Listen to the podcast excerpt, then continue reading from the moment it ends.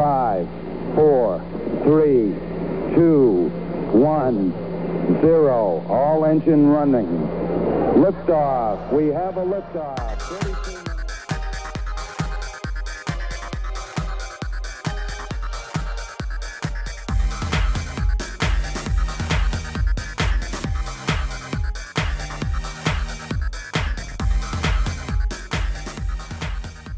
안녕하십니까. 조광의 에사센트 청취자 여러분. lifetime learner. 미국 사는 두 아재들의 유쾌하고 유익한 수다. 한국과 미국 스타트업 테크 기업 이야기. 조광의 에사센트 149번째 방송을 시작하도록 하겠습니다. 아, 네, 오랜만에 제가 이 진행을 하니까 또 처음부터 버벅대긴 하네요. 오늘 녹음하는 이 시각은 지금 미국 시간으로 2월 7일 예, 화요일 서부 시간으로 저녁 8시고요. 네. 아, 강반님 계시는 동부 시간은 예, 여전히 언제나 그렇듯이 밤 11시 녹음을 네. 하고 있습니다. 어, 제니퍼님 인터뷰 꽤 반응이 좋았던 것 같아요. 그, 이제 뭐 다운로드 횟수에서도 그렇게 차이가 좀 났나요? 좀 다운로드 수가 줄었었는데 음. 제니퍼님께서 워낙 또그 마당발이셔가지고 그쵸. 또 self, self promotion을 너무 잘해주셔가지고 맞습니다. 일단은 그 가입 서브스크라이버 팟빵 기준으로 서브스크라이버가 171명이 돼가지고 쪼박님이 항상 말씀하시는 저희 그 방송 횟수랑 이 역전되는 거 아니냐 맨날 저희가 고민을 하고 있는데 겨우겨우 아직까지는 저희가 170명 되면 예, 마질이 넉넉하게 있네요. 네, 네 제니퍼님 덕분입니다. 네. 아 감사합니다 제니퍼님. 예. 그 페이스북에도 이렇게 공유를 해서 링크를 걸어주시고 그 카톡도 방이 있거든요. 그 아, 그래요? 예, 예. 그 어, 남가주 왜 케이타운 네. 마피아 그룹에 저도 네, 네, 홍한솔 대표님이 몇 주 전에 초대해 주셔갖고 거기 저도 들어갔는데 거기서도 이제 또 이렇게 어, 음. 소개해 주시고 의외로 또 거기 멤버분들이 저를 저희 채널을 꽤 아시더라고요. 아무래도 케빈 대표님 예전에. 인터뷰한 게 있으니까 뭐 허수영 대표님도 아 맞아요. 네, 허수영 대표님도 계시고 네, 네. 그쪽 분들 저희가 좀 많이 음, recruiting을 많이 했더니만 그쪽에서 좀 많이 들어주시는 것 같더라고요. 보니까. 예, 그리고 링크드인에도 광고를 해주시고 그래서 아, 음.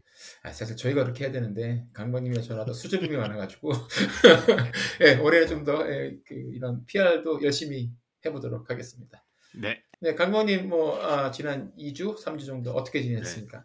지난 방송 본 방송에서 그 조박님께서 챗 GPT 소개시켜 음. 주셨잖아요. 그래가지고 네네. 그 전까지는 뭐 연말에 일도 많고 그래서 제가 그 듣기는 했었지만 써보지는 못했었는데 그 말씀해 주시는 거 바로 듣고 바로 그날 방송 끝나자마자 가입을 해가지고 음, 조금 가지고 놀아보다가 그때 제가 강의 계획서를 만들고 있었는데 열심히 쓰지만 뭐 그래마 에러도 많고 막 이렇잖아요. 그래서 그 그렇죠. 문장 문장을 프로프리드 해달라고 제가 넣었더니만 너무 잘해주는 거예요. 그래서 쪼박님 말씀처럼 와 내가 이걸 왜 이제 알았지 싶어가지고 그날 밤에 너무 재밌게 놀았어요. 막 그 강의 계획서도 바꿔보고 제가 가지고 있는 아. 그 컨텐츠들을 가지고 다른 거를 물어보지는 않고 그걸 갖다가 어떻게 잘 smooth하게 translation은 아니죠. 한국말을 준 건 아니니까 어떻게 네. 잘 다시 검증을 해주는지 봤는데 말씀대로 되게 concise하게 해달라 그러면 concise하게 해주고 네, 조금 네. 프로페셔널하게 만들어줄래? 그러면 되게 좀 또 프로페셔널하게 만들어주고 재밌더라고요. 그래서 맞아요. 첫날은 제가 사용 캐파를 넘어가지고 내일 사용하라고 한 정도까지도 제가 엄청 많이 썼어요. 그래서 강의 계획서도 그 덕분에 싹 다 바꾸고 내용도 아, 좀잘 마음에. 들게 네. 네, 그래서 진짜 말씀대로 그래머리처럼 도움이 좀 많이 되겠더라고요. 그리고 생각보다 quality, writing quality가 아 이렇게 쓰는구나라고 어, 제가 배울 만큼 좋아가지고 어, 음, 음. smooth하고 좋아가지고 약간 나중에 되니까 좀 오래 쓰다 보니까 패턴이 약간 보이긴 하던데 뭐 writing 정도는 영어 공부하는데도 꽤 괜찮겠다라는 생각을 들었는데 그런 블로그 글도 좀 있는 것 같고 그래서 챗 GPT, 챗 GPT 하는데 GPT가 도대체 뭐지?라고 해서 좀 저도 찾아봤어요. 그래서 예. 보니까 뭐 혹시나 뭐 다 아시겠지만 뭐 혹시나 또 모르시는 분들을 위해서 Generative Pre-trained Transformer라는 말의 줄임말이라고 하더라고요. 네. 근데 이걸 봤는데도 여전히 무슨 말인지 잘 모르겠더라고. 그렇죠. 네, 오타 사람도 그래서- 오타도 많이 내고 챗 GPT인지 챗 네. GTP인지 맞아요. 예, 예. 그래서 맞아요. Generative Pre-trained까지는 조금 이해가 되는데 트랜스포머가 왜- 이게 왜 트랜스포머인지 이걸 잘 모르겠더라고요. 그래서 찾아보니까 약간 딥러닝하는 방법 중에 하나라고 하더라고요. 음. 그래서 제가 심지어 챗GPT의 트랜스포머를 처음 소개한 2017년도에 Attention is all you need라는 타이틀로 논문이 있더라고요. 보니까 그게 그때 처음 이거를 소개를 했다고 해가지고 제가 읽어봤는데 아 그걸 읽어보셨어요? 대단하신데요? 아니 읽어만 봤어요. 읽어봤는데 네 앱스트랙부터 무슨 말인지 하나는 모르겠다. 저는 시도조차 하지 않았습니다. 그래서 다운은 받아봤다 논문을 그게 어, 어. 떤 컨퍼런스에서 발표했던 것 같은데 아마 그래서 다운은 받아봤다 정도의 이제 위안을 하고 있습니다. 그래서 어쨌든 재미가 있었고 처음에는 약 1년에 500불 정도 얘기하다가 아마 지금 현재는 한 달에 20불 정도로 어, 음. 가격을 책정한 것 같은데 뭐이 정도라면 제가 라이팅을 써야 될 일이 많다면 쓸 것 같다는 생각을 했고요. 실제로 수업 시간에도 학생들한테 좀 보여줬어요. 그 음. 아는 친구들도 있지만 네. 저희 애들이 촌놈들이라 가지고 모르는 애들도 많아 가지고 그랬더니만 한 여학생이 어 유크레인이랑 러시아 워에서 누가 이길 것 같냐 이런 거 물어보자고 하고 어, 진짜 엉뚱한 질문을 계속 하는 거예요. 그래서 뭐 총은 어떻게 만드는지 한번 물어보자. 막 하여튼 이렇게 재밌는 질문을 하더라고요. 그래서 어, 나 그거 안 물어봤는데 해보자고 했더니만 네. 약간 에티컬한 질문에 대해서는 그게 가이드라인이 있어가지고 그렇죠, 그렇죠. 내가 답변을 하기 어렵다 뭐 이런 식으로 나오길래 이거 저희가 그러면서 제가 든 생각이 뭐였냐면 어떤 기술의 발전도 좋지만 거기에 그 원칙 음. 아, 아이작 아시모프의 책 보면 뭐 로봇이 뭐 생겼을 때 그 원칙을 이야기를 하잖아요. 그 기술을 음. 개발했을 때 어떤 원칙을 먼저 세워야 된다. 그래서 이챗 GPT나 이런 AI나 인공지능이 지금 엄청나게 활발하게 발전이 되고 아마 챗 GPT 때문에 좀 뒤에서 말씀드리겠지만 어, 어제는 구글도 질 수 없다. 그래서 바르드라는 서비스 런칭을 말, 그 이야기를 했는데 어쨌든 기본 철학적 혹은 원칙을 먼저 정하는 게 꼭 필요하지 않을까라는 생각도 주- 좀 들었고요. 그래서 너무 재밌게 잘 놀았습니다. 제가 챗 GPT에서 조금 더 신경을 많이 쓰게 됐는데 아마 저처럼 저와 같은 타이밍에 들어오신 분도 많은 것 같더라고요. 그래서 음, 음, 그쵸. 여전히 서비스가 굉장히 들쑥날쑥하고 어 조금 쓸만하 그러니까 낮에 쓰면 뭐 캐파가 다 됐다고 뭐 이렇게 조금 있다가 쓸래 뭐 이렇게 하기도 하고 그, 어 그래서 아 인기가 상당히 많구나라는 생각을 하고 있었는데 어제죠 2월 6일 날그 음. 구글의 순다 피차이가 버드라는 그 experimental conversational AI 서비스를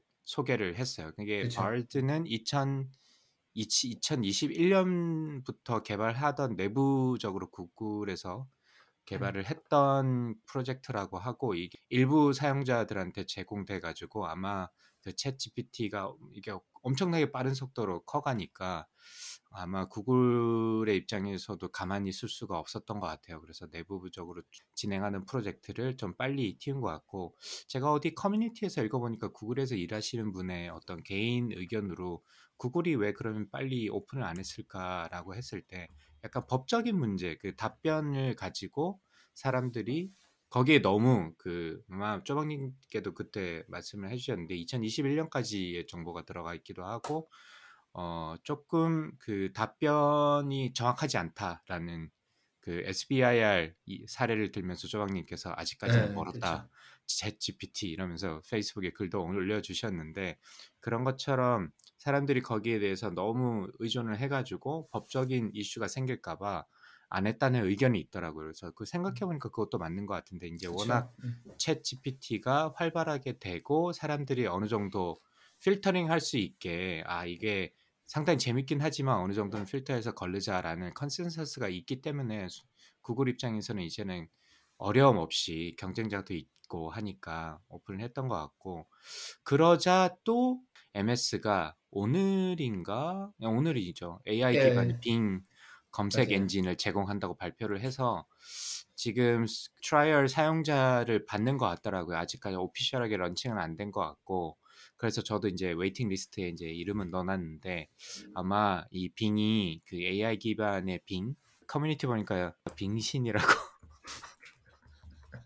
아, 네 이야기를 별명을 지었던데 아 그래서 빙이 아, 구글 검색 엔진에 이어서 한번 재도약할 수 있는 기회가 될 것인가 이게 아마 이 두 회사의 아, 앞으로의 경쟁이 흥미진진할 것 같습니다. 그래서 이런 일들이 있었어요. 저는 그래서 이런 모니 뉴스를 모니터한다고 아, 아주 재밌게 어, 한 2, 3주를 보냈던 것 같습니다. 맞습니다. 챗 GPT랑 얘기하다 보면 시간이 금방 가요.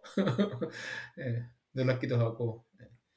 그래서 뭐... 쪼박님 말씀대로 막 그 학생들이랑 이제 수업 시간에 얘기를 했으니까 학생들이 이제 이게 얘가 뭘 할 수 있는지 궁금하잖아요. 이게 기술에 그쵸. 대해서 좀 되게 센시티브한 친구들이 아니라 가지고 그래서 제가 4학년 수업인데 그래서 니네 뭐 resume 쓸 때 cover letter 쓰잖아. 그래서 cover letter 쓰는 거 한번 물어볼까? 그래서 cover letter example 보여줘 하니까 주르륵 써주는 거예요. 그래서 막 괄로 괄호에 이름만 넣을 수 있게 그것만 예. 빈칸으로 해서 example이 나오고 전략 수업이니까 어떤 회사에 대해서 그 회사 리포트를 쓰잖아요. 그래서 네. 애플에 대한 그 비즈니스 리포트를 쓰, 회사에 대한 리포트를 쓰고 싶어 하니까 아예 목차를 완전 잡아주더라고요. 그래서 언제부터 음. 언제까지는 뭐 스티브 잡스가 있었고 뭐 초기에는 어땠고 스티브 잡스 시기대에는 뭐가 발전했고 이렇게 목차를 아예 잡아주는 거 보니까 애들이 진짜 너무 재밌어하면서 괜히 보여줬나 싶을 정도로 잘 활용할 것 같은 느낌이 좀 들기도 하고 근데 이거를 학교에서도 사실 discussion이 많거든요 이 교수들 그쵸. 사이에서 학생들이 이걸 활용하는 경우도 많고 뉴욕에서는 뭐 public school system에서 어떤 district에서는 아예 쓰지 못하게 한다고 하는데 그게 맞는 방법이지는 않을 것 같고요. 제 생각에는. 그쵸? 그래서 음. 어떻게 이거를 좀 잘 활용해서 저희 아까 제가 이제 영어 공부 writing 할 때 좀 많이 도움이 될 것 같다고 말씀드렸듯이 이걸 어떻게 활용해서 학생들이 수업을 하는데 어, 도움을 줄 수 있을지 그런 게 아마 좀 숙제가 되지 않을까 싶을 정도로 너무 재밌는 경험이었습니다. 네 맞아요. 우리 모두의 사실 고민이기도 하죠. 음 맞아요. 이렇게 하니까 이제 장문 숙제를 할 때 손으로 써온 페이퍼만 받겠다 숙제를 받겠다라고 이제 어떤 학교에서 했더니 네. 또뭐 학생들이 가만히 있겠습니까? 똑똑한 학생 그렇죠. 하나가 그거를 또 연필을 네. 3D 프린터에 붙여가지고 그냥 필기를 그렇게 해버린 거예요. 그냥 아, 그, 대박이다 진짜. 야 진짜 한면 한편으로는 참 존경스럽기도 하고 그걸 생각해서 그걸 또 실행한 그 학생이 어. 대단하기도 하고 또 한편으로 드는 거는 어, 저게 어떻게 보면 만, 그러니까 시사하는 바는 지금 음. 기술의 변화가 이렇게 계속 지, 진행이 돼서 왔고 저희가 어떻게 보면 AI가 여기까지 온 거잖아요. 이제 앞으로 음. 더 이제 빨리 변할 텐데 이걸 저희가 말씀 강박님 말씀대로 어떻게 이걸 잘 이용해서 이제 음. 이제 우리가 우리한테 이득이 되는 방향으로 이제 이거를 이용해 나갈 수 있는 잘 사용할 수 있는 방법을 찾는 게 더 중요하지 않을까? 뭐 무조건 네. 금지하거나 뭐 겁난다고 해서 예, 뭐 외면할 외면한다고 될 수 있는 건 아닌 것 같아요. 예. 다른 조방님, 예, 조방님 말씀하셨듯이 거기에 너무 또 그 의존을 하면 안 되는 것도 있고 자기 나름의 어떤 철학이라든지 이제 판단을 할 수 있는 능력은 키우되 이게 어쨌든 보조도구로 사용을 해야지 어, 여기에 너무 또 매몰되면 안 될 것 같다는 생각도 좀 들기도 했고요. 하여튼 네, 여러 가지 그렇죠. 생각이 들었던 몇 주였던 것 같습니다. 조방님 덕분에 제가 네, 네. 아주 신문물을 아주 잘 경험을 했던 몇 주였던 네. 것 같네요. 마침 제가 개발한 거 마치 제가 개발한 거 같네요. 그렇게 말씀하시니까. 네. 사실 오늘 그 MS CEO가 나가지고 예, 맞아요. 그 네. 라이브 이벤트를 했잖아요. 그걸 한번 네. 유튜브에 이제 올라오는 데를 한번 봐야 될 것 같아요. 굉장히 흥분하면서 네. 발표를 했다고 그러더라고요. 원래 그 차원하신 네, 그렇다고. 하더라고요. 네. 네. 한번 보고 다음번 본방 때 한번 요약을 해보도록 하겠습니다. 네, 쪼방님은 어떻게 지내셨습니까? 네, 저도 뭐 GPT 갖고 잘 놀고 있었고요. 지난 한 3, 4주 정도, 2, 3주 정도는 제 딸 이제 피겨 스케이팅하고 로보틱스를 음. 하는데 이게 시즌이 겹쳤어요. 그래서 음. 1월부터 4월까지 이제 둘 다 시즌이라서 이제 그것도 좀 바쁘고 아들도 이제 수영팀 시즌에 겹치면서 아유. 아내랑 저랑 이제 라이드 일정 짜기가 되게 버거울 정도가 됐어요. 그래서. 카풀을 하고 이 사람 어. 저 사람하고 하고 해도 비는 날이 하, 하루 이틀 정도가 있거든요. 네. 아, 그래도 이제 뭐 그러다 보니까는 제가 출근하는 시간이 점점 빨라져요. 그러니까 막 4시 일어나서 6시 출근하고 막 이래서 이제 아, 오후에 4, 미쳤나 5시쯤에 봐. 가끔씩 가야 되니까. 네. 근데 뭐 아들이 이제 고등학생 이제 마지막 음, 해고 음. 졸업이니까 마지막이다 생각하면서 하려 노력 중인데 음. 예, 그럴 때마다 이제 한국의 학원 버스 시스템하고 아 뭐. 그게 아니더라도 솔직히 서울이나 뭐 한국의 대도시에 가면 버스도 되게 깨끗하고 안전하고 지하철도 굉장히 안전하고 깨끗하잖아요. 네. 예, 밤늦게만 다니지 않는다고 치면 그러니까 그런 게 음. 굉장히 아쉬워요. 뭐 미국은 샌디에고가 아무리 뭐 살기 좋은 도시로라도 뭐 지하철 같은 건 없고 대중교통은 음. 예, 지역이 약간 어디만 좀 벗어나면 좀 예, 약간 위험해지기도 하고 타기 음, 꺼려지는 맞아요. 구간이 음. 너무 많아서 아이들 혼자만 내보내기는 좀 예, 꺼리, 꺼려질 때가 많은데 음. 그럴 때마다 예, 한국의 그런 대중교통 시스템이 굉장히 아쉽긴 합니다. 네, 날씨가 따뜻해지면 모든 학부형들의 고민이 많아지죠. 이제 그쵸. ride를 어떻게 할 것인가. 아 맞아요. 아 이거 진짜 아. 힘들어요. 그 방, 어. 방과 후 보통 activity들이 보통 다 있고 운동하고 이게 또 가까이 있으면 또 모르는데 저기 멀리 있기도 하고 흩어져 쪼박님 있잖아요. 같은 경우 예. 제, 예, 제가 알기로는 피겨 스케이팅 그 따님 하는 것도 되게 아침에 새벽에 일찍 하시잖아요, 그죠? 예, 새벽에 한 뭐 네. 4시 50분, 5시 이때 이 레슨을 하거든요. 아 미쳤나 봐.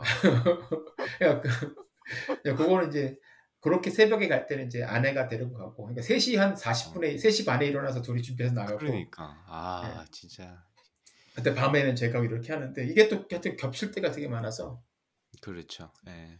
뭐 그렇습니다. 특히 특히 다자녀 집안 같은 경우 이제 쪼박님도 그렇고 저는 아직 둘째가 조금 어려가지고 좀 덜한데 이게 좀 커지면 네, 네. 말씀대로 무슨 이 비서도 아니고 이 일정 짜고 막 여기 부탁하고 저기 돌리고 맞아요, 막 차 맞아요. 왔다 갔다 그것도 요즘 기름값도 아직도 비싼데 그러니까 어떻게 하면 동선을 좀 smooth하게. 짜볼까 막 짜볼까. 이러면서 아, 네. 그래서. 부모님들이 참 고생이 많은 그 봄인 것 같아요. 학기만 시작하면. 맞습니다. 그래도 뭐, 예, 네, 다 좋은 거죠. 뭐 행복한 고민인 거죠. 네, 맞습니다. 맞습니다. 그렇게 예, 생각하시죠? 예, 알겠습니다. 자, 그러면 저희 이제 본론으로 들어가 보도록 하겠습니다. 조강의 4센트. 네, 강광님의 2센트. 예, 어떤 내용을 가지고 오셨습니까? 네, 저는 벌써 2센트를 한 느낌이긴 한데 그러게 오늘 한 6센트 날아가는 것 같은데. 아, 형, 너무 많은 걸 보여주는 것 같은데 큰일인데. 아니, 지난번 방송에서 쪼박님께서 컨텐츠 카지노도 소개시켜 주시고 음, 그러셔가지고 더 글로리 예, 이렇게 네. 해서 넷플릭스랑 스트리밍 플랫폼을 소개를 시켜 주셨는데 제가 최근에 느끼고 있는 것들에 대해서 조금 말씀을 정리해서 드리면 어떨까 싶어서 오늘은 그 스트리밍 플랫폼에 대해서 좀 이해. 그 다음에 컨텐츠 아무래도 컨텐츠 사업이 굉장히 커졌잖아요. 한국도 뭐 넷플릭스에서 투자를 하면서 어, 아주 이제 컨텐츠 제작 환경 자체가 많이 바뀌어졌다고 그렇게 기사에서 많이 나기도 하고 왜 어, 한국에서는 킹덤 같은 거 못 만드냐 방송국에서 뭐 이런 비판도 많이 나오고 그거는 뭐 현실을 몰라서 하는 거다 뭐 이러면서 어쨌든 여러 가지 문제는 있지만 제가 볼 때는 발전되는 방향으로 나아가고 있는 것 같긴 해요. 그래서 그런 이야기를 조금 정리해서 말씀을 나눠보면 어떨까라는 생각이 들었고요. 스트리밍 업체들이 많아지는 거는 어쨌든 소비자 입장에서는 나쁜 것만은 아닌 것 같긴 한데 컨텐츠를 만드는 사람들 입장에서는 굉장히 좋은 환경이 아닌가 싶습니다. 그래서 뭐 예를 들어 보면 넷플릭스 킹덤 한국에서 좀 꽤 인기를 끌었던 킹덤 같은 경우도 6회 찍는데 200억 투자하고 뭐 컨텐츠 어떻게 만들지 네 마음대로 만들어 이렇게 자유도도 엄청나게 어, 주면서 기존의 한국의 컨텐츠를 만들던 방송국에서 컨텐츠 만들 때 계약을 하면 엄청나게 간섭을 많이 했던 거랑은 완전 다른 형태로 해서 컨텐츠 제작 환경이 바뀌고 있다는 뉴스 article을 많이 읽었는데 그러면서 지금 많이 바뀌고 있는 것 같아요. 그래서 최근에 넷플릭스에서 피지컬 어 100인가? 맞아요. 그거는 MBC에서 넷플릭스 용으로 만들었다고 하더라고요. 그래서 그것도 굉장히 이 신선한 시도다. 기존 legacy media들이 어, 자기네 플랫폼에 태우기에는 방송용으로 적합하지 않은 컨텐츠들이 많이 있으니 오히려 이런 플랫폼을 이용하는 경우도 생기는 것 같고 어쨌든 제작 환경의 입장에서는 굉장히 좋은 환경이 어, 조성되고 있는 것 같고 실제로 2022년도에 상위 8개 미디어 플랫폼에서 투자한 금액을 보니까 한 한국 돈으로 따지면 한 150조 정도 투자를 했다고 하더라고요. 상위 8개 플랫폼에서. 그래서 저희가 예, 알고 있는 넷플릭스가 한 20억, 20조 정도 매년 투자를 하고 있고 아마 저희가 몇 번 방송에서 이야기를 해서 여러분들도 아마 알고 계실 것 같고 저는 좀 놀랐는데 근데 들어보면 좀 이해가 되는 게 디즈니가 1등이라고 하더라고요. 그래서 스포츠 중계권을 포함해 가지고 약 한 35조에서 40조 가까운 금액을 매년 투자를 하고 있다고 합니다. 그래서 어쨌든 미국의 8개 스트리밍 서비스에서 총 한 150조 정도 투자를 하니까 어마어마한 돈이 지금 컨텐츠 제작하는 산업 혹은 기업으로 몰려들고 있어서 그래서 뭐 여러 가지 컨텐츠 제작이나 감독들한테 있어서는 이보다 더 좋은 환경이 없, 없지 않을까 싶을 정도로 COVID 때 살짝 이 어려움이 있었는데 이 플랫폼이 엄청나게 늘어나면서 굉장히 좋은 환경이 되고 있는 것 같긴 해요.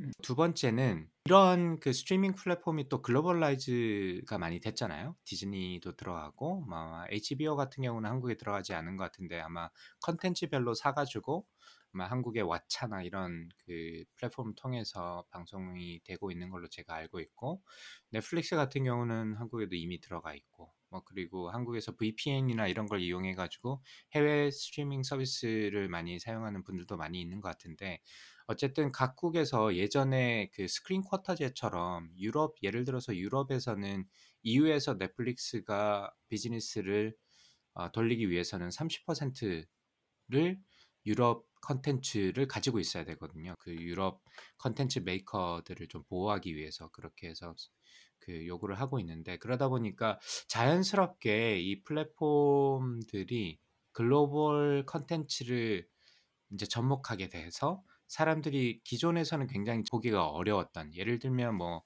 태국에서 어떤 뭐 공포 영화라든지 제가 얼마 전에 좀 지난 여름에 봤던 것 같은데 그런 것도 사실 태국 컨텐츠는 접하기가 쉽지 않은데 그런 것도 굉장히 쉽게 접할 수 있고 멕시코나 남미나 뭐 칠레나 덴마크나 뭐 스페인이나 뭐 이런 제3 저희가 할리우드나 미국을 제외하고 제3국에서 제작한 컨텐츠들을 쉽게 볼 수 있다는 게 엄청나게 큰 장점인 것 같더라고요. 그래서 그 스페인에서 나온 그 Money Heist 한국에서는 종이의 집? 이- 아, 예, 종이의 집. 음. 어, 예, 그것도 저 굉장히 재밌게 봤고 끝까지 봤었는데 그런 식으로 해서 약간 그 local화된 문화나 어떤 그 감정을 좀 느낄 수 있었던 것도 아마 이런 디지털 스트리밍 플랫폼의 등장으로 인해서 좀 느낄 수 있는 장점이 아닐까 싶었습니다. 그리고 또 하나 이제 애플 TV를 보면서 제가 느낀 것 중에 하나는 예를 들어서 한국 컨텐츠를 영어 자막을 달고 뭐 미국 사람들이 본다든지 아니면 저희가 할리우드 한국에서 할리우드 movie를 한국어 자막이나 더빙을 통해 가지고 한국에서 본다든지 그 컨텐츠라는 게 localize 될 수밖에 없잖아요. 왜냐면 그쪽 문화에 계신 분들이 조금 더 익숙하고 그분들이 아무래도 타겟이 될 수밖에 없기 때문에 multi language 컨텐츠가 많이 없었는데 빠칭코 얼마 전에 그 작년에 꽤 작년인가 재작년인가 꽤 히트를 친 빠칭코 애플 TV에서 보면서 느낀 것 중에 하나는 아 이게 진짜 두 개 혹은 세 개 이상의 language가 접목된 컨텐츠도 많이 나올 수도 있겠구나.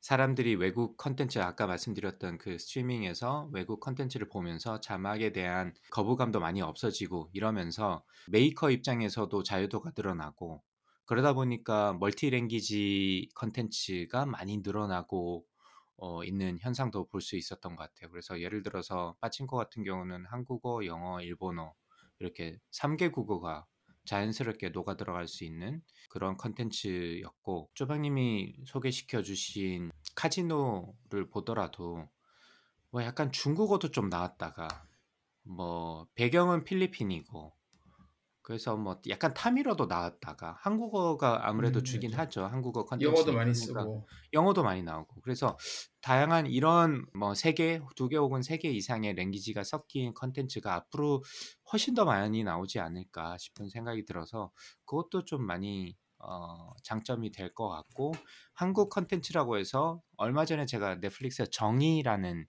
강수연 님이 유작인 네, 네. 것 같던데 유작 그죠 그죠. 정이 같은 경우도 영어가 좀 많이 나, 나오기도 하고 그래서 한국에서 제작을 하더라도 이제 글로벌 플랫폼을 타야 되기 때문에 넷플릭스 같이 영어가 주가 되거나 혹은 반 이상이 영어가 되는 그런 어떤 컨텐츠를 좀 많이 만들 수 있어서 그런 의미에서 또 재밌는 현상이 아닌가 싶습니다. 마지막으로 제가 느낀 것 중에 하나는 이거는 카지노 보면서 느낀 건데 저희가 이제 딥페이크 기술이라고 하잖아요. 뭐 보통은 딥페이크 기술이라고 하면 약간 그 성인물의 약간 연예인 사진을 합성 혹은 일반인 사진을 합성을 해가지고 그러니까 동영상인데 본인이 아닌 다른 사람의 얼굴을 합성해가지고 좀 그럴싸하게 만들 수 있는 기술을 딥페이크라 그래가지고 약간 그런 범죄에 좀 활용을 많이 하는 경우를 제가 많이 봤는데 그 카지노를 보면서 이게 CG로 그 최민식이 주인공이잖아요.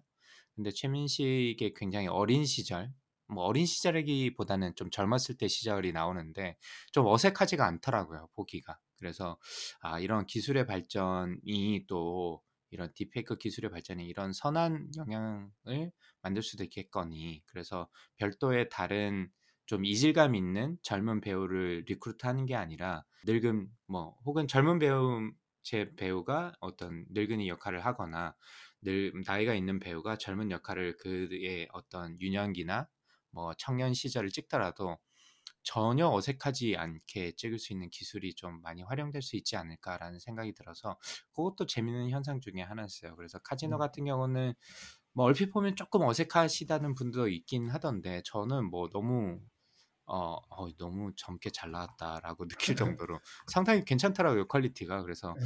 재밌게 봤던 것 같고 뭐 그런 의미에서 또 자유도가 굉장히 높지 않았을까 싶은 생각이 좀 들었습니다. 카지노 보면서 예, 카지노? 예, 최민식 씨 음. 얼굴 보면서 아 확실히 마사지를 굉장히 많이 했구나 이렇게 인공지능을 통해서 이렇게 했다고 하기도 하고 그리고 음. 얼마 전에 나왔던 인디아나 존스에도 보면 그, 거기서도 되게 배우들이 젊게 젊은 모습으로 나오잖아요. 음, 그건 못 봤어요 아직. 예, 아, 그것도 굉장히 예. 예, 인디아나 존스에서도 보시면 굉장히 젊게 음. 나옵니다. 그래서 음. 아 예전하고 그게 어색하다고 보면 어색하기도 한데 또 그걸 그냥 어, 이게 어, 이렇게 손을 대서 인공적으로 이렇게 처리를 한 거다라고 생각을 하고 보면 의외로 또 되게 자연스럽게 보일 때가 있어요.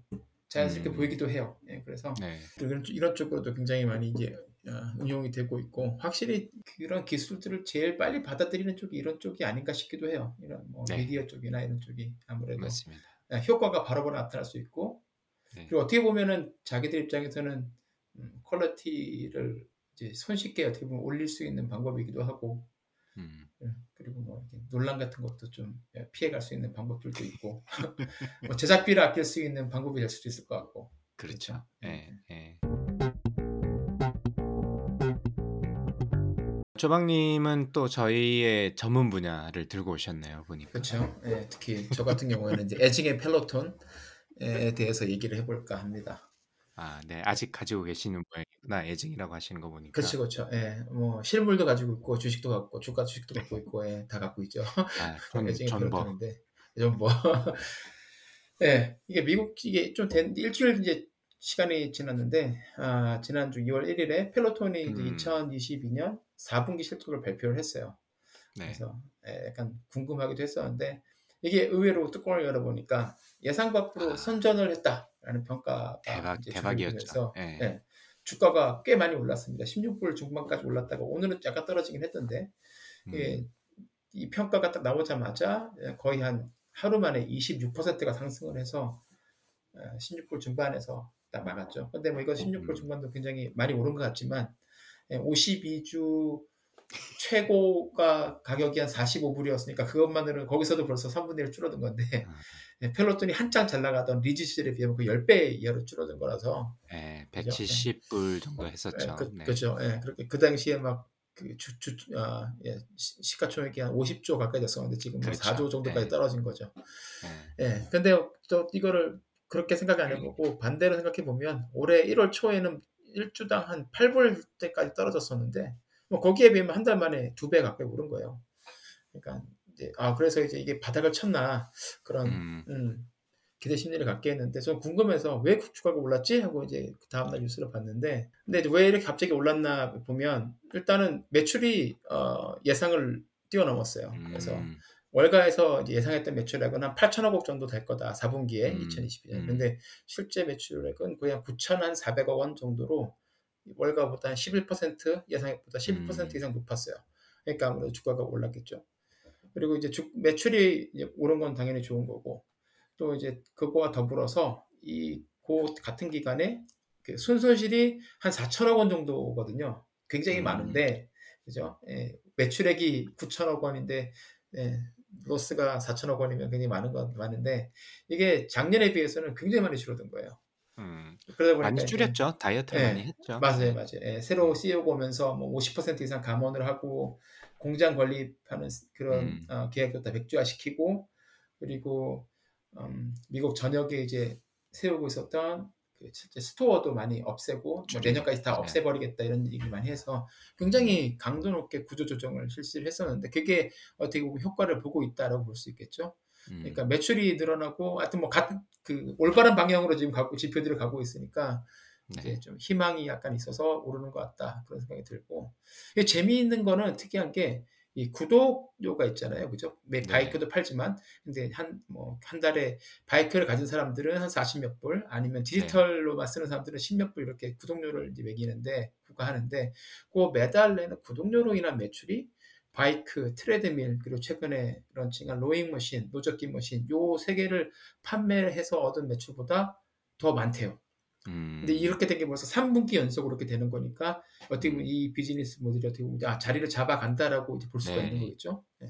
그러니까 안정적으로 넘어가는 거네요. 구독 그렇죠. 그 모델이. 네. 예, 그 얘기는 어쨌든 recurring revenue가 계속 많아지는 거니까 사실 구독료로 네. 계속 발생하는 게 마진도 높고 좋잖아요. 그러니까 음. 그것도 희망적으로 이제 해석이 됐던 것 같고 그래서 보니까 현재 총 회원이 한 670만 명 정도인데 음. 그 중에 한 절반 좀 안 되는 45%인 300만 명이 강박님이나 저처럼 이제 펠로톤 균동 기구를 사서 이제 거기에 연동시켜 사용하는 사람들이고 음. 절반이 조금 넘는 55%는 그냥 기계는 안 사고 음. 앱만 사용하는 사람들인데 이 사람들도 계속해서 예, 그 결제를 해서 사용하고 있다고 해요. 그러니까 음. 굉장히 재밌죠. 그러다 보니까 이제 이거 발표하자마자 이제 그 CEO인 배리 맥카시가 드디어 내가 들어온 다음에 했던 강도 높은 구조조정이 효과를 보고 있다. 우리가 네, 이제 비즈니스의 맞아요. turning point를 찍은 게 아니냐라고 얘기를 하면서 서한을 보냈습니다. 근데 이제 실 근데 음, 야후 파이낸스나 이런 쪽에 보면 실제 애널리스트 애널리스트들은 그좀 이렇게 냉소적인 반응을 많이 보긴 했어요. 음. 예, 겨우 이거 가지고 무슨 turning point냐 아직도 예, 수면 위로 나오려면 한참을 더 가야 되는데 네. 그래서 이제 좀 회의적인 시선을 보내는데 예, 뭐 그 말이 틀린 건 아니죠. 매출이 늘고 손실이 줄어들고 있는 거는 뭐 긍정적이긴 한데 예, 브레이크 이븐 포인트까지 그러니까 손익 분기점까지 도달하기에는 뭐 아직도 가야 할 일이 멀고 과연 될까 하는 의구심은 아직도 음. 예, 남아 있는 것 같아요. 음. 그러니까 뭐 아, 방금 얘기한 거에서 보면 이제 구독으로 인한 매출이 늘었다는 점 사실 흥미롭고 어떻게 보면 긍정적으로 해석할 수가 있잖아요. 네. 그러니까 계속 recurring 맞아요. 예. 네. 그 revenue니까 그리고 어떻게 보면 이게 있으면 다양한 비즈니스 모델을 시도할 수 있는 여지가 생기고 그리고 자 지금 조 제니퍼님 말씀하셨을 때 그 전에 이제 기- 의료 기기랑 이런 거 팔 때는 내가 아무리 잘 팔고 비즈니스 모델을 만들어도 제품이 만들어지는데 워낙 그런 제품이 뭐 그 재고가 없거나 아니면 제품에서 음. 문제가 있는 경우들이 많으면 실제로 이렇게 이어지지 못하는 경우가 많은데 디지털 음. 헬스케어로 오고 나니까 이제 제품이 없다, 뭐 찬장이 없다, 예, 음. 그냥 파는 대로 계속 예, 영업이 가능하다 이렇게 말씀해 주셨는데 이것도 비슷한 거죠. 그래서 이제 그거 보면 회사에서 이 아, 여기서 보면 이제 펠로톤에서 구독료 비즈니스 모델만 딱 떼놓, 떼놓고 보면 마진율이 거의 70%에 달한다고 해요. 음. 어, 굉장히 높은 거죠. 그러니까 여러모로 네. 좋은데 네, 저 회사에도 보니까 얼마 전에 제 어때 노트북 그 랩탑 에다가 제가 저희 회사 스티커하고 펠로톤 스티커를 붙여놓고 이제 쓰고 있는데 미팅 네. 시간에 이제 맞은편에 동료가 다 보더니 어 너 펠로톤 타냐고 물어보더라고요. 네, 그래서 어, 보니까 두 명이 더 펠로톤 사용자가 회사에 있는데 둘 다 기계는 없고 bike는 없고 디지털 앱만 사용 중인데 음. 한 1년 가까이 됐대요, 둘 다. 네, 9개월, 어. 1년이 됐는데, 잘 뭐 그 돈 내고 사용하는데 사용할 만하냐고 그랬더니 자전거 같은 경우에는 이게 resistance를 대충 추측해서 때려 맞추면서 이제 운동을 해야 되잖아요. 맞아요. 아, 선생님이 얘기하는데 뭐 이거 50으로 네. 하세요 이러면 그 50이 네. 이 내 자전거에 50이랑 맞는지 아닌지 모르니까 그게 약간 좀 어, 불- 불편하고 어, 좀 그랬었는데 이 달리기 할 때는 괜찮다고 그러더라고요. 왜 그러냐 그랬더니 펠로톤 디지털 앱을 다 켜놓고 하면 강사가 뛰는 페이스가 뜨잖아요. 마일당 10분, 1마일에 음, 뭐 맞아요. 8분, 네, 1마일 네. 6분 이렇게 뜨니까 그거에 맞춰가지고 이제 그 트레드밀 페이스를 맞추면 되는 거죠. 어쨌든 그 음. 예, 시간당 페이스는 어디나 다 도- 거의 동일하니까 그 그렇죠. 렇게 하고 났더니 네. 자기들이 어, 운동 효과가 확실히 좋아지고 그리고 음, 그냥 랜덤하게 음악을 듣거나 아니면 뭐 뉴스를 보면서 달리기를 했을 때에 비해서 확실히 효과가 좋고 그러다 보니까 자기들이 좋아하는 강사들도 딱 생기고 저한테도 그렇죠. 물어보는 누구 좋아하냐 그래서 아 뭐 누구 누구 좋아한다 했더니 자기는 또 딴 사람 좋아한다 그러고 예, 그러면서 이제 예, 이 강사들의 뭐랄까 팬덤도 많이 생기는 것 같아요.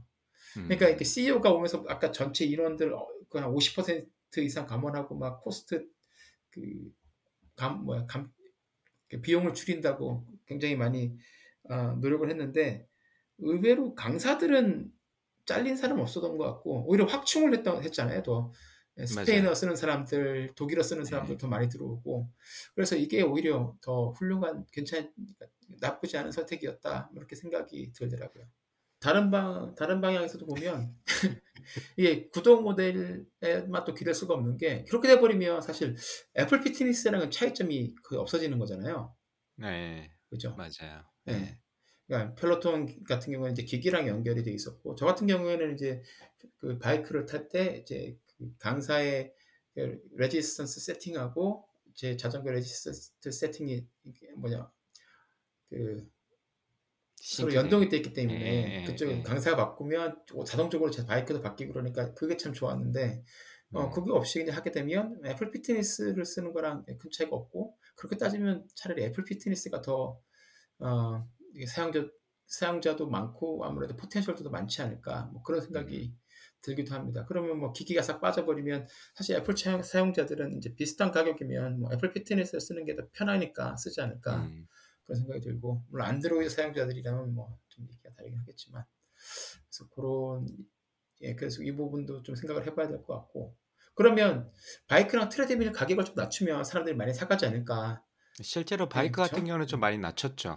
예 낮췄죠 근데 낮춰도 예. 아직 사실 비싸잖아요 2,000불 정도 되니까 트레드밀은 사- 트레드밀은 3,000불이 넘고 그러니까 네.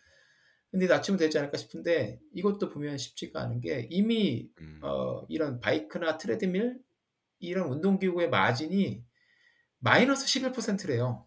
음, 그러니까 팔 때마다 돈을 밑주고 파는 거죠. 음, 팔 때마다 돈을 잃는 거예요.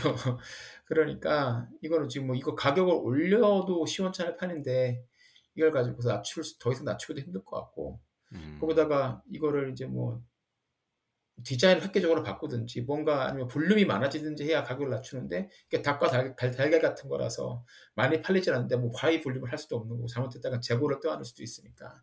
음, 그래서 이제 오하이오의 판매 공장 뭐 그 아, 그 공장 계획도 이제 백지화돼서 문제 해결하기는 아무래도 앞으로 단기간 내에 해결하기는 쉽지는 쉽지는 않을 것 같아요. 그렇다고 이제 뭐 이렇게 굉장한 비전이 있어서 이걸 가지고서 어디서 투자를 받아서 뭐 2024년까지 어떻게 하겠다라는 계획도 아직은 발표를 하지 않고 있고 네. 아, 그러다 보니까 이 부분이 어려울 것 같아서 그럼 펠로톤에게 희망이 있을까라는 질문을 음. 이제 스스로 해봤는데 어, 제 생각에는 어, 구독료 모델을 계속 이어가면서 이쪽을 강화해가면서 음, 음, 음, 애플이나 아마존 같은 회사에서 이제 인수를 하는 게 가장 어떻게 현실적이고 그리고 best case가 아닐까 어, 펠로톤에게는 그런 생각이 들더라고요.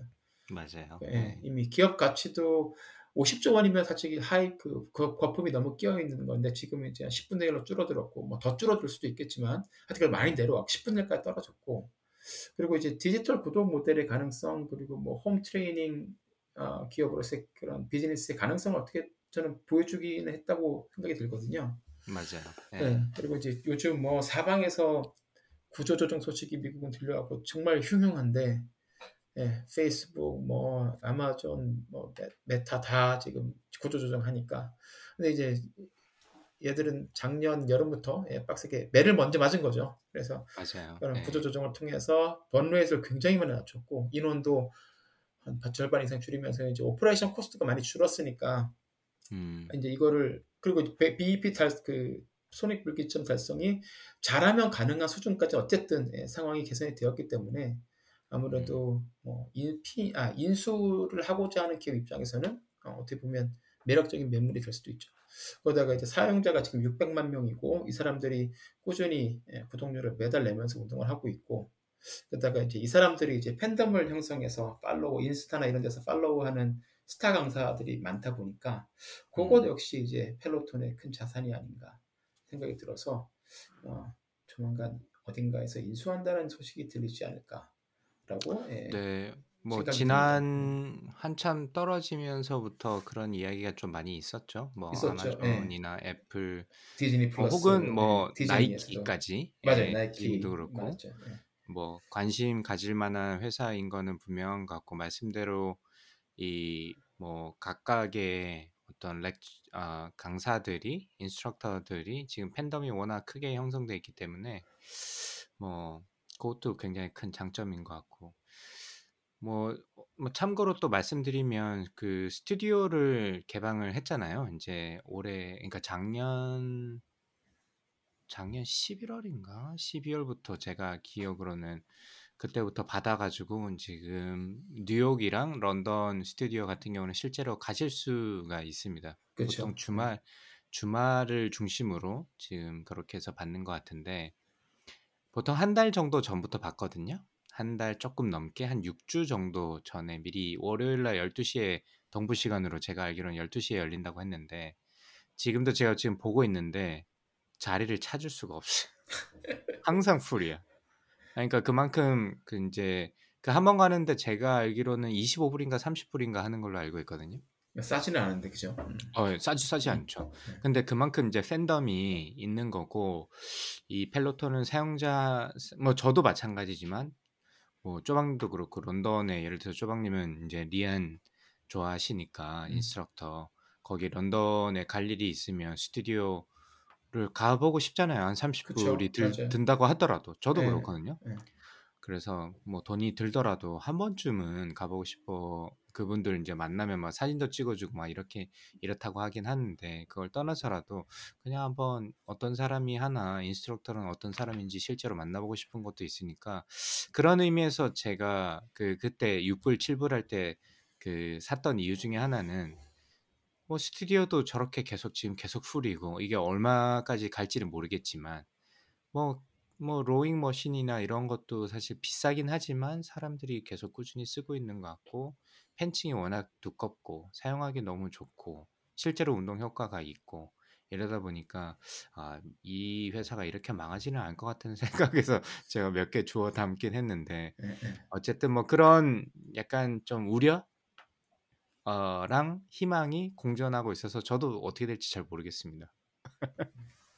예, 일단 조만간 이, 이- 이 기세만 계속 유지한다 그러면 제 생각에는 음, 예, 어, 어딘가에서 예, 입질이 많이 들어오지 않을까 싶기도 한데 맞아요. 한 가지 좀 안 좋은 전망이라면 일단 그런 애플이나 아마존 아니면 뭐 그런 나이키 같은 대기업들이 지금 예, 다들 자기들도 몸집을 줄이면서 맞아요. 예, 네. operation cost를 그쪽에서도 줄이려고 하고 있기 때문에 아, 예.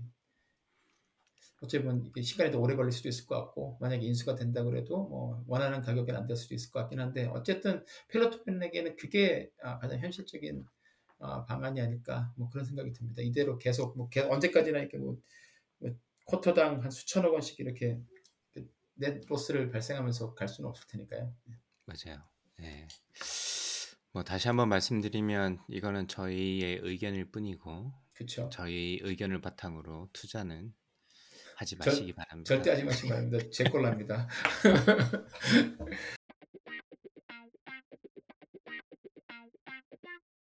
아, 인기 코너 2주의 pick 해보도록 하겠습니다. 강박님 2주의 pick 소개해 주시죠. 제가 요거는 사실 조금 본 지가 좀 됐는데 그때 보면서 아 이거 소개해야 되겠다 생각하고 있다 까먹고 있다가 이거 원고 쓰면서 생각이 나서 가져왔습니다. 넷플릭스에서 볼 수 있는 우드스탁 99. 아, 저 어. 광고는 저도 봤는데 예, 그 Trainwreck 우드스탁 99인데 이 영어로는 한국말로는 어떻게 되는지 모르겠어요. 어쨌든 우드스탁으로 검색하면 나올 것 같아요. 음. 그래서 저희가 이제 제가 왜 이걸 추천드리냐면 사실 저도 우드스탁 우드스탁 말은 엄청 많이 들었거든요. 그리고 심지어 제가 박사한 그 upstate 뉴욕 쪽에 그쪽 어디였어요. 원래 우드스탁 그 저희가 알고 있는 뭐 음. 히피의 상징으로 자유를 노래하고 굉장히 유명해진 콘서트로 어, 알았던 곳이 이제 그쪽이어가지고 아 우드스탁 그렇지 뭔가 좀 자유롭고 뭐 음악이고 뭐 이렇게 알고 있었는데 사실은 그 우드스탁에서 어마어마한 일이 일어납니다. 제가 스포일러 스포일러일 수도 있고 아닐 수도 있어서 자세하게 말씀을 안 드리겠지만 어쨌든 어, 우드스탁이라는 약간 저희가 그 초기에 파이어 페스티벌이라고 어, 일어나지 사기- 않았던 파티. 예, 예, 사기죠 사기. 그- 사실. 그거 사기여서 그 사람 감옥 갔잖아요. 파이어. 예. 예. 그래서 그거랑 조금 비슷한 일이 일어납니다. 어. 그래요? 그래서 어. 좋은 일이 좋은 일만 있었던 게 아니에요. 이게 음. 매년 있다가 왜 그러니까 제가 궁금했던 것 중에 하나가 그- 어, 궁금했던 것 중에 하나가 사람들이 뭐 우드스탁에서 누가 어쨌다 뭐 이런 얘기를 많이 했었잖아요. 그래서 네. 사람들이 막 영감을 많이 받고 자유를 노래하고 뭐 이런 콘서트라고 알고 있는데 왜 그러면 그만했지?라고 이게 저는 궁금했었거든요. 음. 근데 여기서 보시면 나, 그 우드스탁 그 99년도 99에 어떤 일이 있었는지 그리고 왜 더 이상 우드스탁이 안 열리는지에 대해서 그 다큐멘터리를 만들었는데 아, 아주 좌절스럽습니다. 그래서 여러분들께서 어. 한번 꼭 보시면 좋을 것 같고 어쨌든 뭐 파이어 페스티벌도 마찬가지지만 어쨌든 돈 문제 아 그래요? 가, 아, 그런 예. 거는 생각도 못했는데 그냥 그런 그러니까 페스티벌에 대한 그냥 히스 뭐 다큐멘터리 같은 역사 다큐멘터리 음. 뭐 그런 거로 생각했는데 아 그 뒷얘기에 또 이렇게 흥미진진하게 있군요. 네네네. 그래서 음. 보시면 아주 아, 아주 뭐 재밌는 건 아니지만 아주 저희가 알던 우드스탁이 아 이것 때문에 망했어라고 하고 깜짝 놀랄 만한 아 소식이 혹시 이쪽에 대해서 이제 구체적으로 모르신다면 그냥 음. 3 부작 다큐멘터리를 보시면 왜 우드스탁이 우- 유명해졌고 왜 갑자기 망하게 됐는지를 잘 소개를 해서 여러분들이랑 한번 공유를 하면 꼭 좋겠다라는 생각에서 이 3부작이거든요. 그래서 한 음. 3시간 정도 이제 보시면 아, 우드스탁이 아, 이랬구나라는 걸 아실 수 있습니다. 그래서 여러분들도 한번 시간이 되시면 한번 보시면 어떨까 싶고요. 네, 알겠습니다. 쪼박님. 넷플릭스 우드스탁 99. 예, 한번 보도록 하겠습니다. 네, 쪼박님은 어떤 걸 들고 오셨습니까 오늘? 예, 저는 간만에 책을 추천을 갖고 왔는데 아직 저도 다 읽지 못했습니다. 지금 3분의 1 정도 읽었는데 아, 음. 그래도 너무 좋아서 저희 청취자분들께 추천 추천해드리려고 예, 가지고 왔습니다. 음. 어, 영어 책인데 제목은 이뮨이에요. 이뮨. 근데 한국어로도 아. 이게 번역이 돼서 나왔습니다. 그래서 네. 면역, 예, 면역이라는 책인데 음, 예, 이게 강병철 선생님이 번역을 하셔서 아마 번역하신 내용을 아, 제- 한국 책을 읽으셔도 아마 이해가 잘 될 것 같기는 해요. 음, 그래서 이게 말 그대로 우리 몸의 이뮨 면역 시스템에 대해서 설명한 과학 책인데 대상이 과학을 전공한 사람, 이면학을 그러니까 이면학인데 면역학을 전공한 사람이 아니라 그냥 일반인이죠. 그러니까 그냥 뭐 음. 어떤 사람들 한국에서 말하는 사람들 어, 소개하는 사람들은 뭐 문과생도 이해할 수 있는 면역 뭐 이런 식으로 소개하신 분도 계시고 어, 어, 뭐 중고생들 아니면 뭐 이런 면역에 대한 그런 배경 지식이 없는 아니면 깊은 지식이 없는 그냥 사람들이 교양서를 읽기에도 굉장히 아, 좋은 책이고 어, 뭐 제 패친 중에 어떤 분은 이제 말 이제 문과 쪽으로 전공하시고 그쪽에서 일만 하시고 뭐 파이낸스 쪽에서 일을 하시다가 어쩌다가 이제 그 이런 어, 제약회사에 이제 임원으로 어떻게 CFO로 가시게 되셨는데 네, 네, 그러다 보니까 이제 뭐 내가 그, 그 과학 바이올로지를 자- 완전히 다 할 필요는 없지만 그래도 음, 네, 의사소통은 좀 돼야 될 거고 우리 비즈니스가 어, 떤 식으로 되는지 이 바이오 지식을 알아야 되잖아요. 근데 그런 걸 그렇죠. 쌓기가 쉽지가 않으니까 근데 음, 이런저런 책을 이제 막 보시면서 배우시다가 이 책을 보시고서 아 정말 쉽게 잘 썼다. 라 생각해서 음. 그분도 추천을 많이 하고 그러시더라고요. 그래서 어, 그분 덕에 저도 이제, 차- 이제 미국에 사서 읽고 있는데 어, 굉장히 재밌습니다. 책이 두껍기 약간 두껍긴 한데 활자가 커서 좀 두꺼운 거고요. 글을 되게 영어를 되게 쉽게 써놨고 음. 무엇보다 이 사파가 칼라 사파가 너무 잘 그려져 있어요. 아 그래요. 예, 음. 그래서 읽고 어, 이해하기에 굉장히 잘 돼 있고 이 나중에 저도 이제 이걸 보- 책을 이제 보다가 서문을 보다가 이 작가에 대해서 좀 관심이 생겨서 찾아보니까 필립 데트머라고 독일 사람인데 이 음. 사람이 좀 특이해요. 그래서 16살에 고등학교를 중퇴를 했다가 여기서부터 뭔가 좀 이상하죠.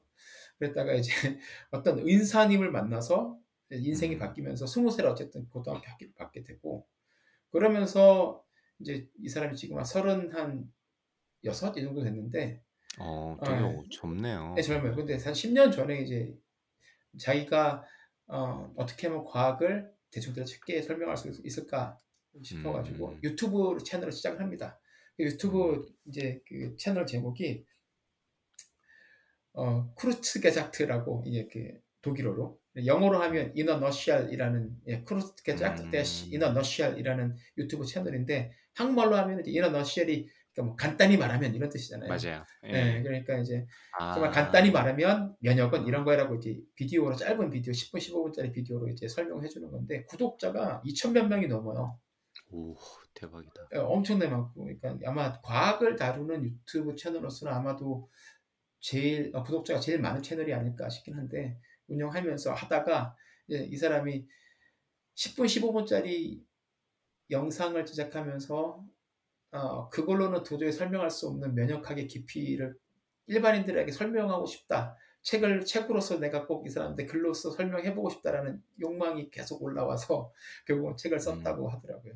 그래서 음. 이런 사람이 쓰다 보니까 굉장히 몸의 면역 시스템에 대해서 정말 쉽게 쉽게 쉽게 쉽게 차근차근 설명하는 책이고 이 사람이 또 32살 한 4, 5년 전에 암에 걸려요. 그래서 이제 키모세라피를 받고 음. 그러는데 그러면서 이제 면역에 더 완전히 더 꽂혀가지고 더 깊이 파고들면서 이제 음. 어떻게 보면 면역 시스템이라는 것에 경외감도 느끼고 자기가 이제 확 빠져들어서 책을 쓰게 됐습니다. 그래서 오히려 비전공자한테 이렇게 추천하는 책 뭐 이렇게 보시면 될 것 같아요. 그래서 음. 강방문도 아마 만약에 보신다면 좋아할 거다에 제가 4달러 걸도록 하겠습니다. 아 어떻게 책이 읽는 속도보다 네. 이렇게 쌓여가는 게 속도가 더 빠른 것 같아요. 지금 제가 그 크루즈 아, 이거 뭐 어떻게 읽는 거야? 크루 Kurzgesagt. Kurz 어, 역시 독일에 갔다 오신 분이라서 발음이 다르네. 아 in a nutshell 이 웹사이트 아니 저기 유튜브 채널 보고 있는데 지금 다 이 일러스트레이터로 그림을 다 그려가지고 네, 네, 어 제가 이거 아직 틀어보진 못했는데 방송에 이제 들어갈까 네. 어쨌든 그 이게 다 그런지 모르겠는데 어쨌든 그런 일러스트도 있기도 하고 아까 말씀하셨듯이 책이 그 아마존에 있는 inside look inside를 보니까 몇 개 그림이 네. 보이는데 아마 거기서 약간 그림 톤이 비슷한 것 같긴 해요. 네, 맞아요. 네, 그림 톤은 네. 그 유튜브에 있는 거랑 거의 거의 비슷해요. 음, 그래서 그런 식으로 아마 잘 쉽게 설명한 것 같아서 제가 방금 여기 subscribe 했, 했으니까 아, 2천만 한 명 정도 되겠네. 그렇죠, 그렇죠. 예. 20, 20 million subscriber라서 뭐 전혀 알 수는 없는데 저는 지난달에 subscribe 했으니까 한국 사람 음. 최소한 두 명은 있는 거예요 거기에. 아 재밌을 것 같긴 하다. 아, 요즘 과학 커뮤니케이터라고 이제 그런 과도 있는 것 같고 그렇게 활동하시는 분도 많은 것 같긴 하더라고요. 그래서 그런 그쵸, 뭐. 분들의 역할도 좀 많이 필요할 것 같고 맞아요. 사실 저희도 어떻게 보면 그런 뭐 그걸 표방하는 건 아니지만 그러려고 노력을 하는 하는 거일 수도 있는 것 같기도 하고 뭐 그렇긴 하네요. 네. 뭐 기술을 저희가 직접적으로 다루는 건 아니긴 하지만 그렇죠. 어쨌든 아 이면 아 어떻게 네, 제가- 이면 네, 추천합니다. 김정원 박사님께서 얼마 전에 그, 그 페이스북에 올려주신 Empire of Cotton 이거 읽고 있거든요 지금 어, 이 책도 너무 재밌더라고 너무 아? 재밌고 예 예 예 아 그래서 이것도 추천해야지 하고 있는데 말씀처럼 아직 다 이게 책이 너무 두꺼워가지고 제가 지금 오더블로 추- 출퇴근할 때마다 듣고 있는데 아 근데 아하 하는 게 너무 많아요 그래서 역사 조금 음. 좋아하시고 하면 조박님이나 아니면 다른 분들도 뭐 이왕 말이 나왔으니까 Empire of Cotton이라고 그 스벤 베컬 베컬드라는 사람이 쓴 책인데 어, 뭐 이것도 그렇게 어렵진 않더라고요. 되게 어렵게 쓴 것도 아니고 이 그 cotton이죠 면화 면 예, 어, 목화 예. 예, 예. 목화 네. 예, 이게 이제 경제에 어떻게 영향을 미치고 뭐 이런 제가 제가 아직 초기라 가지고 뭐라고 말씀드리기는 좀 어려운데 뭐 초기에 어떻게 경제에 영향을 미치고 뭐 cross border랑 globalization이 어떻게 나오고 뭐 이런 얘기가 있길래 아 진짜 그렇네 하면서 지금 무릎을 치면서 보고 있었는데 쪼박님이 또 책을 두꺼운 책을 추천해 주셔 가지고 또 단, 담아 놔야 되겠네. 아 언제 다 읽냐 이거. 그렇게 휴가를 한번 내든가 해야 되는데 책은 밀리기 시작하면 아 이거 진짜 네 어쨌든 감사합니다 이미연 꼭 읽어보겠습니다 진짜 네. 쪼박님 그 4달러 안 거셔도 아, 네. 4달러 들어야 되는 거네 네. 그렇습니까 이미 네. 네. 그래서 강광님은 넷플릭스의 우드스탁 99 그리고 조박은 예, 면역 Immune 예, 책 추천해드렸습니다. 좋습니다 마무리를 그럼 강광님이 해주시겠어요? 네 세계 최초라고 주장하는 와이파이 오늘 이원 팟캐스트 lifetime learner 아 진짜 lifetime learner다 지금 지금 면역에 대해서도 배우게 생겼네 이제 두 아재가 들려드리는 미국 스타트업 테크 기회 이야기 조강의 4센트는 애플 팟캐스트, 팟빵, 구글 팟캐스트, 스포티파이에서 들으실 수 있습니다. 팟캐스트에 대한 의견은 페이스북 페이지나 dr.chogang@gmail.com으로 연락해 주시기 바라며 저희가 이제 그 홈페이지에 올릴 때 제가 후원 계좌 계속 올리고 있거든요. 그러니까 음. 많이 후원도 해주시기 바랍니다.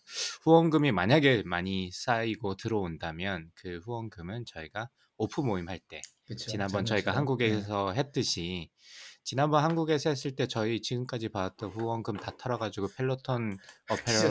선물을 선물을 해드렸지 않습니까? 아무도 네. 아직까지 인증을 안 해주셨는데 인정해 네. 주시면 좋을 것 같고요. 어, 어쨌든 그런 식으로 해서 저희가 어, 직접 얼굴 보고 한번 이야기를 나눌 수 있는 기회를 가지려고 하니까 여러분들 뭐 혹시나 여유가 되시면 많은 후원 부탁드리고요.